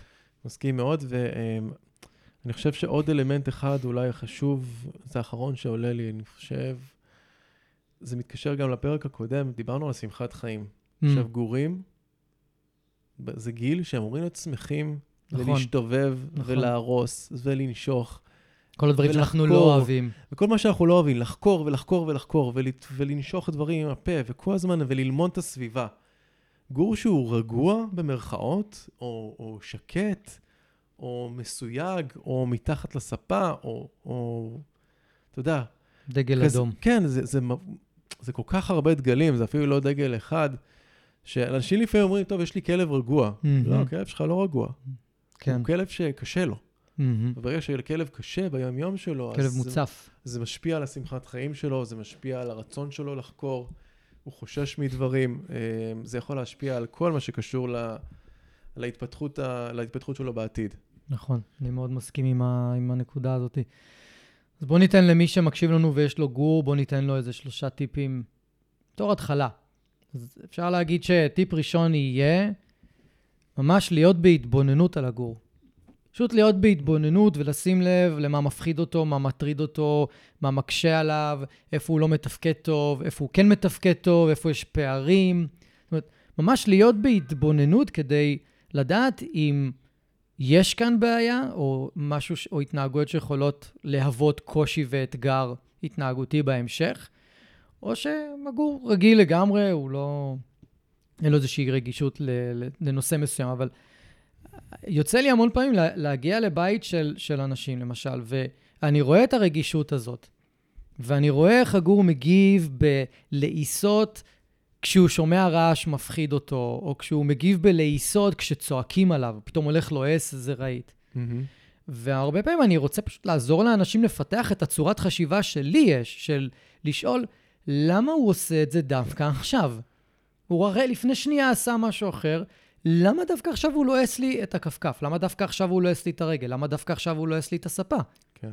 למה דווקא עכשיו? לא להסתכל רק על ההתנהגות, אלא כל הזמן לחפש את הרגש שמאחורי. בדיוק, מה ולראות... הצית את זה? בדיוק, ולראות את כל שרשרת האירועים שקדמה לאירוע הזה. ואז כשהם לומדים להתבונן על הכלב שלהם, אז הרבה יותר, ואז אנחנו מלמדים אותם גם שפת גוף כלבית, מהמם. פתאום התמונה נהיית הרבה יותר בהירה. הם רואים את מה שאנחנו רואים, אולי לא באותה, באותה מידה, אבל הם, הם מתחילים לראות. כן, זה מגביר מודעות, אין ספק. בדיוק, ומבחינתי זה אחד הדברים הכי חשובים. כי זה הולך למנוע המון המון טעויות בעתיד, בטוח. עצם זה שאנחנו רואים. כן, ואתה יודע, אבל יש באיזשהו מקום, אה, לך, למי שבא כמאמן עם ניסיון, יש מוקד השוואה מאוד רחב. נכון, וכשאנשים מאמצים גור, לפעמים בפעם הראשונה, נכון, אין להם מושג איך זה אמור להיראות. נכון. ולכן זה המקום להגיד, אולי זה בעצם עוד טיפ, זה אם אין לכם ניסיון, או אתם לא יודעים פחות או יותר איך נראה גור יציב, בריא, אה, תיקחו מאמן. תיקחו מהמם. מאמן מגישה חיובית, תיקחו מישהו שיודע לקרוא שפת גוף, מישהו שיכול לעזור לכם להבין את כל הניואנסים הקטנים האלו. אה, אני תמיד אומר לאנשים שאני, אה, יש לי המון ניסיון בנושאים של חרדה ותוקפנות, כי אני, יצא לי לראות כלבים מגיל חודש, חודשיים, ואת כל ההתנהגויות שלהם ואיך הם נראים גם בגיל שנתיים. זאת אומרת, את כל הסימנים, את כל הדגלים שדיברת עליהם, ואיך זה נראה בבגרות. אה, אז, אז מהמקום הזה אני חושב שלנו כ- כמאמנים יש הרבה פעמים יכולת לראות את התמונה היותר רחבה, או להבין מה זה אומר. ו- ואם אנשים נכנסים לאימוץ גור בלי ניסיון, שווה מאוד לפנות למאמן מההתחלה, אה, ומישהו שיעזור להם להבין, שיעזור להם לראות את הדגלים. כן, לגמרי, זה נורא חשוב. אתה גם הצפת, הצפת לי בזמן שדיברת, אה, את אחד האתגרים הכי גדולים שיש לי כמטפל, כמאמן, שמגיע לבית, שמגדל גור בפעם הראשונה, ואולי אפילו לא גדל עם כלבים בעבר, האנשים שם. ואם כן, הם לא זוכרים, היו ילדים. ואני מזהה רגישויות, לפעמים רגישויות רציניות מאוד. וקשה לי מאוד לתקשר את זה, כי לי יש את המוקד השוואה הזה, של אלפי כלבים שפגשתי קודם, ולהם אין. וקשה נורא לפעמים לתווך את, ה, את הפער הזה לאנשים שזו פעם ראשונה שהם מגדלים גור. והם לא מצליחים לראות, כי גם הרבה מהם עדיין נורא... וזה כיף להם, האמת, אני מקנא בהם קצת. כן, הם בהתרגשות, נכון. הם באופוריה, יש לי גור, בואו נעשה דברים עם הגור שלי. הם לא יודעים מה יביא מחר. בדיוק, ואז את- אני בא כאיש מקצוע, אני רואה את הרגישויות ואני אומר, רגע, רגע, צריך לעשות פה התאמות, צריך לשים לב ל- לדברים ולהתנהגויות ולעשות אה, התאמות להתנהלות וזה, ולפעמים לי בתור מאמן מאוד קשה. לא תמיד אני מצליח ל- להראות את מה שאני רואה, או להדגים את מה שאני רואה, או לתווך את מה שאני מהמם. רואה. אז זה גם סתם איזשהו אתגר שעלה לי, אז מי שמקשיב, תדעו שזה זה אתגר מאוד גדול בשבילנו, נכון. לפעמים, מאוד מאוד גדול. אה, טיפ שלישי, אני חושב שזה מסכם את כל מה שדיברנו עליו בפרק הזה, זה לא להשתמש בכוח פיזי ולא בכפייה ולא באלימות בטח עם גורים. אין לכם מושג מה יהיה בעוד חצי שנה מהיום, אין לכם מושג מה יהיה בעוד שנה מהיום, נכון?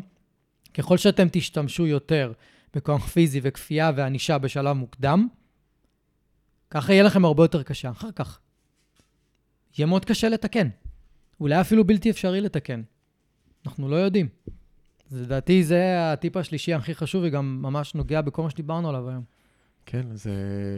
אתה יודע, זה גם...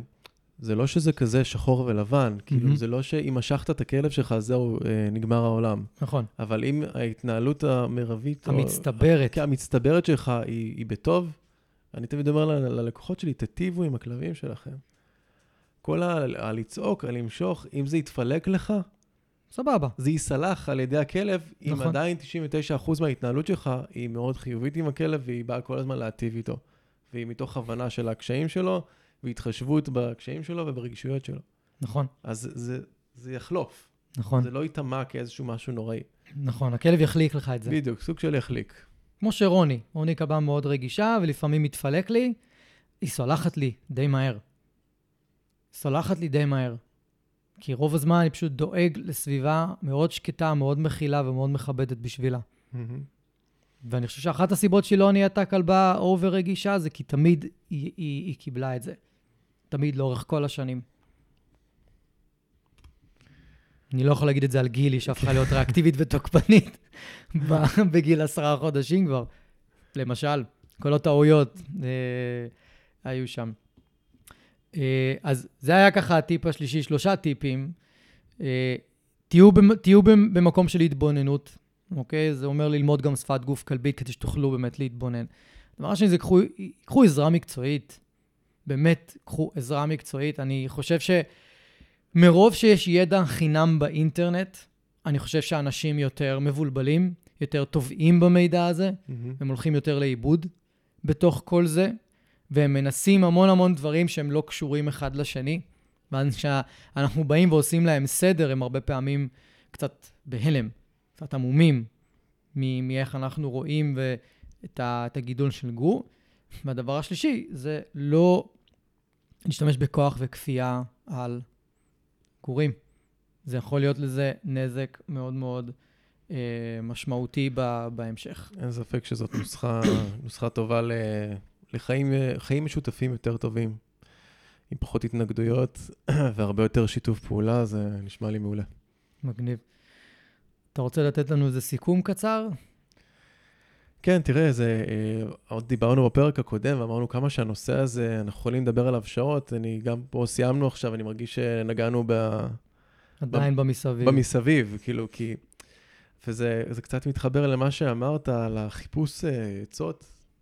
באינטרנט ובפייסבוק, שבאמת יש שם ריבוי עצות, יש ריבוי קבוצות, יש גם המון מידע טוב לפעמים באינטרנט, ויש אנשים שעוזרים, אבל אה, לפעמים אין, אין תחליף לגיא שעכשיו ראה 700 כלבים כאלו ובא אליך הביתה ומזהה את הניואנסים הספציפיים של הכלב שלך ומלמד אותך לקרוא את הכלב שלך, לא כלבים רגישים בכלל.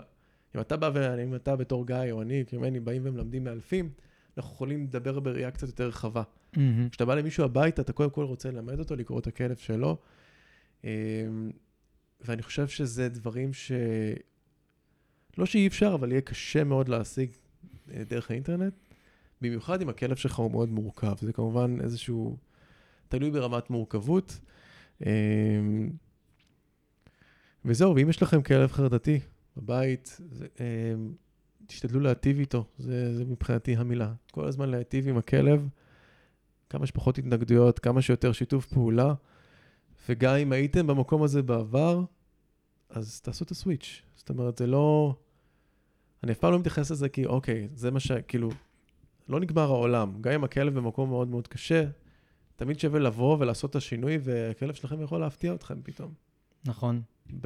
במקומות שהוא הגיע, כמו שדיברת עם ג'ירפה, שזה אחלה שם לכלב אגב, אה, שזה מסוג הדברים שיכולים לקרות. כי לפעמים אתה חולף איזשהו מחסום, ודיברתי איתך קצת אה, מקודם על איזה כלבה שעבדתי איתה, ש... שהיא הייתה הולכת עם הבעלים רק ברחוב, 100 מטר לכל כיוון בערך, והייתה מתנגדת ולא מוכנה ללכת יותר מדי. מתפרצת על כל כלב, ורק מהתנהלות נכונה מרצועה, שלימדתי אותה קצת איך להתנהל עם הרצועה, ואיך להניע את הכלבה, ואיך לעבוד בשיתוף פעולה. הכלבה לוקחת אותה ל, ל, אה, לטיולים של 15-20 קילומטר, וחוצה גבעתיים, רמת גן, תל אביב, ולא רואה בעיניים, מה שנקרא. וזו כלבה שפחדה מרעשים ומדברים, והיא עשתה קפיצה מטורפת, שהבסיס שלה היא התנהלות נכונה של הבעלים והתייחסות לרגישויות ותגובתיות לרגישויות של, הכל, של הכלבה שלה. זה די, זה די מדהים, האמת, לשמוע את זה, בהחלט. אמ, אז אני אתן איזה שני, שני דברים קטנים משלי, ואנחנו נסיים. אתה הזכרת את המילה סוויץ', ואני כן רוצה להתייחס אליה שנייה, כי הרבה פעמים אנחנו, בתור בני אדם, עושים את הסוויץ' נורא מהר. ולכאילו לוקח זמן. Mm-hmm. יכול לקחת לו חצי שנה. כן. אני מכיר כלבים שלקח להם שנה, ו... וצריך להיות סבלני מאוד, לזכור שהכלב מחפש המון המון המון ודאות והמון אישורים קטנים שאתם עשיתם את השינוי. כן. ואם עשיתם את השינוי ומדי פעם אתם קופצים חזרה על ההרגלים הישנים שלכם, זה בדיוק המקומות שהכלב שואל כן. את עצמו, רגע, רגע, הם באמת עשו את השינוי, או, כן. ש... או שהם... או שלא, אני לא יודע, ואז כל קפיצה כזאת אחורה שלכם, גורמת לכלב להיות בספק, ואז צריך לחזור עוד פעם. זה חוזר למרווח הטעות שדיברנו במהלך הפרק. כן, ו- וצריך לחשוב על זה כל הזמן, ואני נותן, נותן את זה כדוגמה לבני זוג עם, ש- שיש ביניהם, קרה משהו ביניהם, אוקיי? אחד מבני הזוג עשה איזה משהו ששבר את האמון mm-hmm. של, ה- של השני. כל דבר קטן יכול להציף מחדש את, ה- נכון. את הרגשות ואת החוויה ואת... הזה. אה, גם בין ילדים להורים זה אותו דבר. והדבר השני זה, בא לי לתת להם כלל אצבע. כי הם יכולים באמת לקחת אה, המון חומר מהאינטרנט. יש באמת מקומות שיש שם חומרים טובים, ערוצים כמו של אמילי לארלם ודונה היל ו... איך קוראים לו? זאק ג'ורג'. אולי הוא קצת פחות לגבי כלבים חרדתיים. כן, הוא פחות נוגע בזה, אני חושב. כן. אה, ויש את... אני לא, ברח לי... ברח לי... אה, שירק פטל, יש כל מיני. קיצור. Mm-hmm. כלל האצבע הוא כזה דבר, אם אתם מנסים משהו שאתם רואים באינטרנט, וזה מביא לכם את התוצאה ההפוכה, וזה אמור להוביל לכם לתוצאה יותר טובה, לעצור. לעצור מיד, אם ניסיתם עוד משהו וזה הוביל לתוצאה הפוכה, לעצור. תביאו איש מקצוע. אל תמשיכו לנסות. נכון. ברור לחלוטין שאתם לא רואים את התמונה המלאה, ואתם פועלים בצורה שרק מזיקה. עוד ניסיון כזה ועוד ניסיון ועוד ניסיון כזה. יוביל בדיוק למקום שדיברנו עליו מקודם, שהכלב אומר לעצמו, אוקיי, אין לי עם מי לדבר. לא מבינים אותי. נכון? נכון. מעולה. אז אה, קודם כל, למי שרוצה עזרה עם כלבים ריאקטיביים, עם כלבים חרדתיים, גם ריאקטיביים, אבל כלבים חרדתיים, לא משנה באיזה גיל, גורים, בוגרים, מני הוא הכתובת שלכם. אה, אתם מוזמנים אה, למצוא אותו בכל מקום בערך. לרשום כן. מני מאייר, לגמרי. פייסבוק, גוגל, פייסבוק, גוגל. הכל, אתם מוזמנים ליצור איתו קשר, הוא ישמח לעזור לכם. ו... אני רוצה להגיד לך שוב תודה רבה שהגעת, תמיד תענוג. תודה רבה שאירחת. כיף גדול. כן, כיף לדבר, לגמרי. ואנחנו בטוח נעשה פה עוד uh, פרק בסגנון. ויאללה, תודה רבה. תודה, ולהתראות לכולם.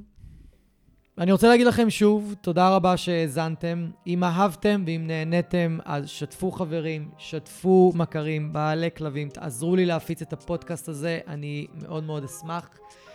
ו... תעשו follow, כדי שהאפליקציה האהובה שלכם תודיע לכם. יום שישי היום, יש עוד פרק בפודקאסט מחשבות של כלב, ואני אפתיע אתכם עם נושא חדש ופרק חדש. אז אני מקווה שנהניתם היום, היה לי מאוד כיף לארח אתכם. אנחנו נתראה עוד שבוע, תהיו טובים לכלבים שלכם, תהיו טובים לעצמכם, ושיהיה לכם אחלה של סוף שבוע.